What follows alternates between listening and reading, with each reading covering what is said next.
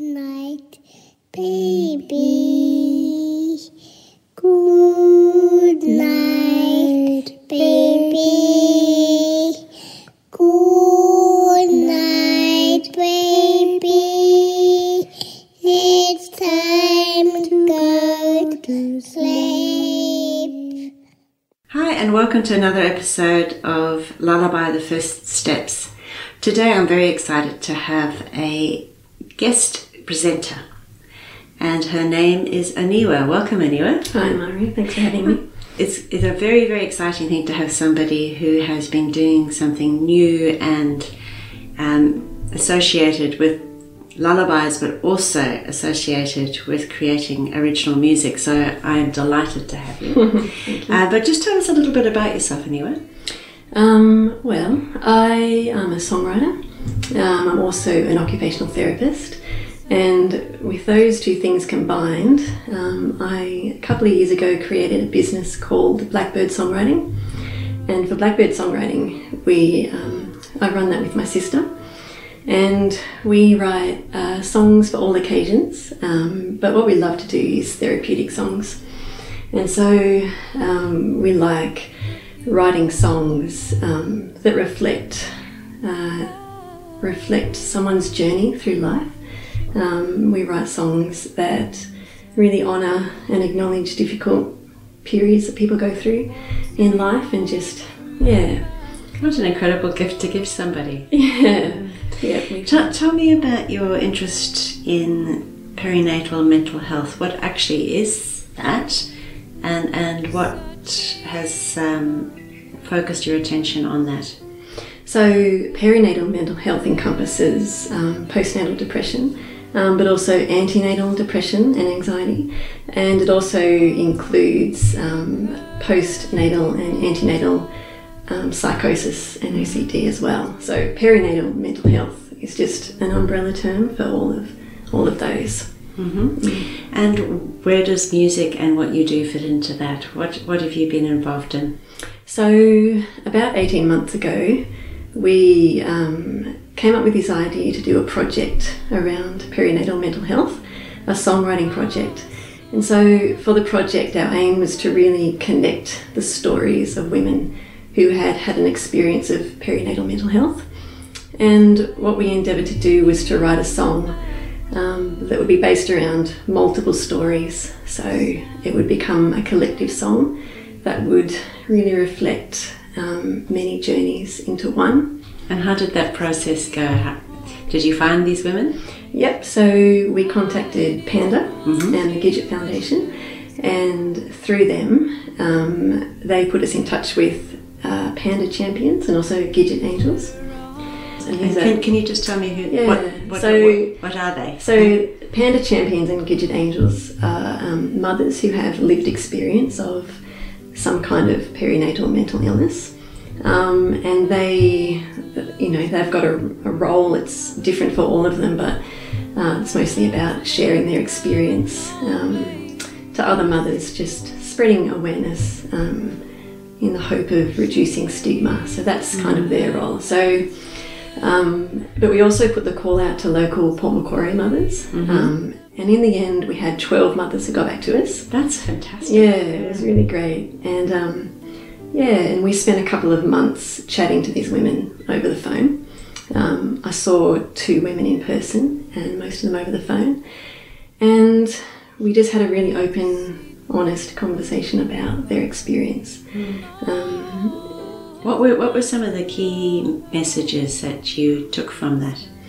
It really was amazing to do this collective interviews. Um, and so I went into it not really having any expectation of what they would what they would um, share with me. But in the end, you know, obviously they shared their story about um, pain um, and the challenges of motherhood and their depression or their anxiety or their psychosis. Um, they were very, very real and very honest about their experience. Um, but at the con- as the conversations progressed, they also spoke a lot about hope um, and the things that many of them spoke about was this feeling of connection and finding connection with other mothers, with other women, was such a big part of the healing journey. She's found herself so alone. And how did they do that? How, how did they find the other mothers? all different ways. So for some, it was playgroups or art therapy classes or um, women's circles or just friendships or people that had come into their life as a result of them reaching out, you know, and sharing their story. Um, and so that was really beautiful, yeah, to, to witness that most of the women felt like that. They felt like they'd been through this dark period, and then part of them coming out of that was finding this connection with other women. And it's just so important that we have that with, with each other on these journeys.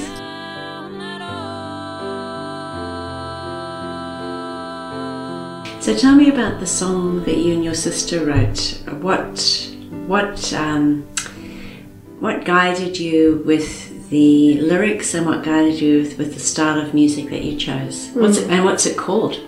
Um, the song's called The Valley Below.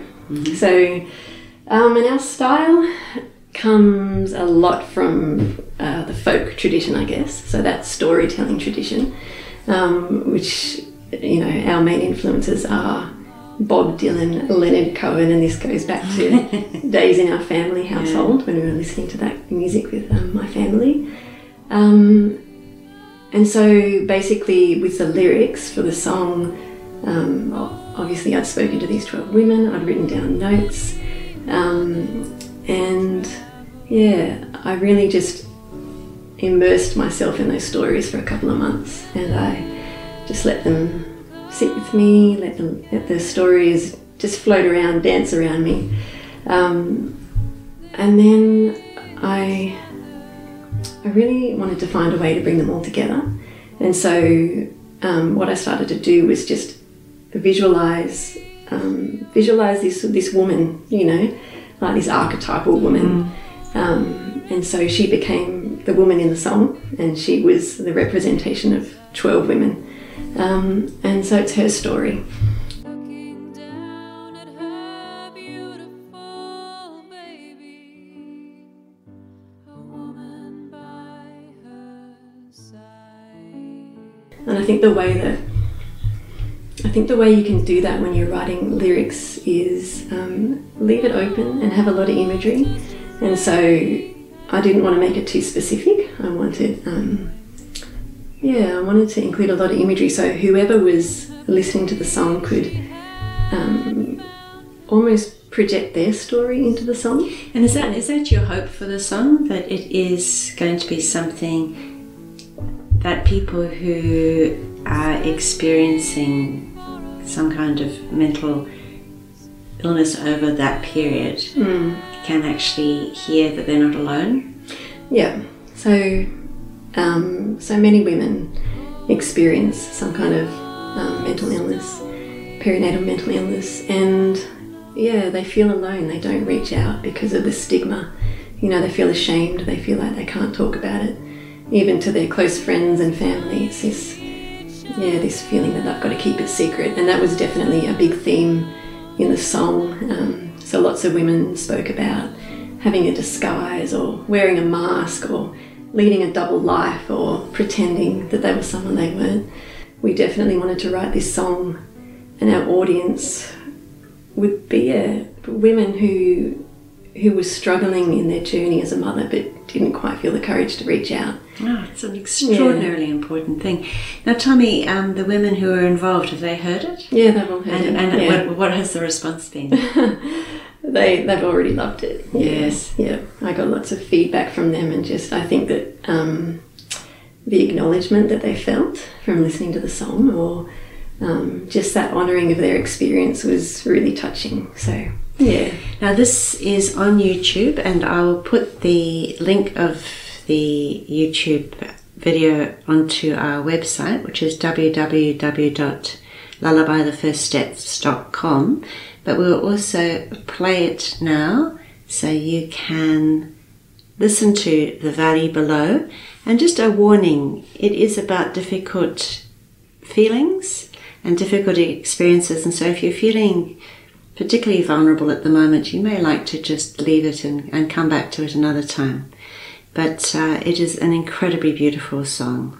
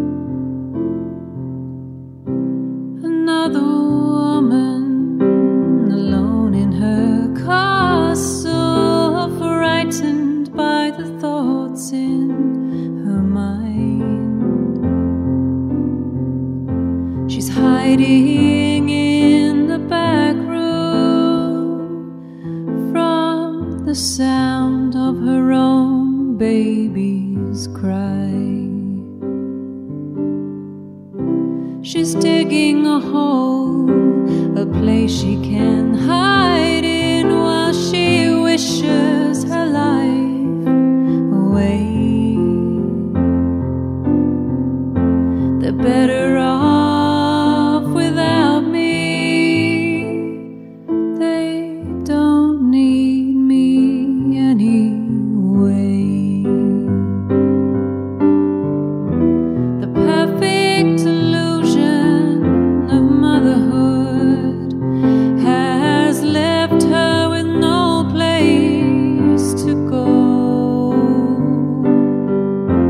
She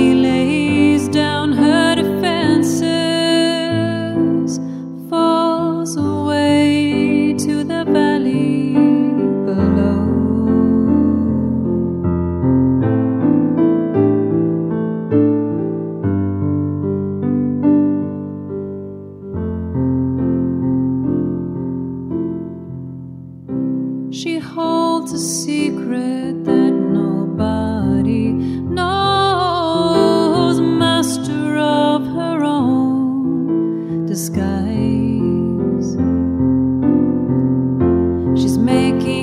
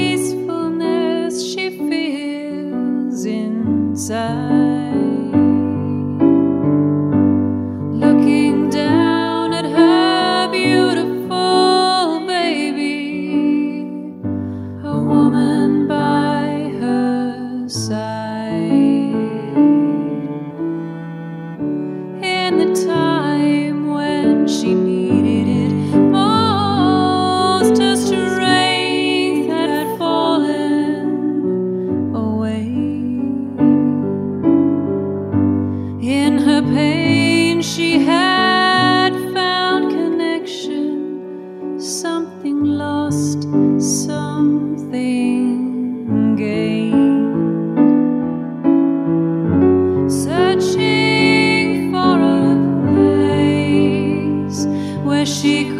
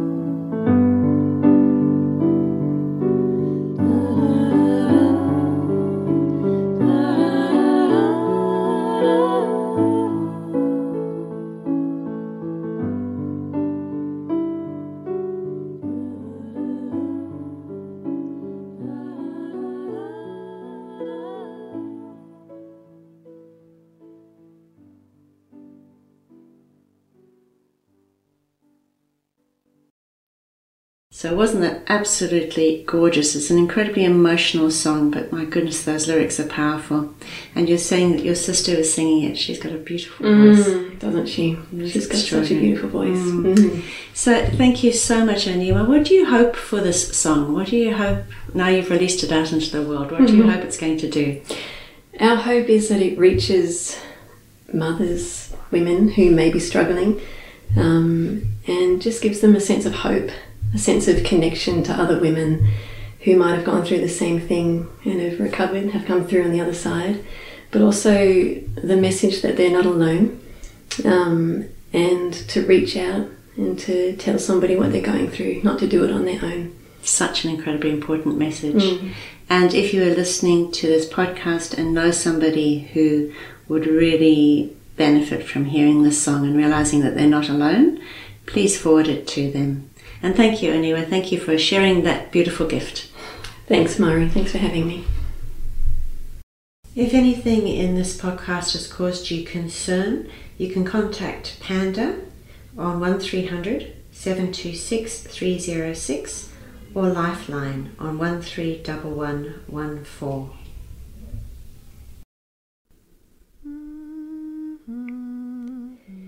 If you've enjoyed listening to Lullaby the First Steps, please press subscribe and also share it with your friends. For more information on how important lullabies are, or for the lyrics of the lullabies we learn on the podcast, please go to our website, which is at www.lullabythefirststeps.com. And until next time, happy singing.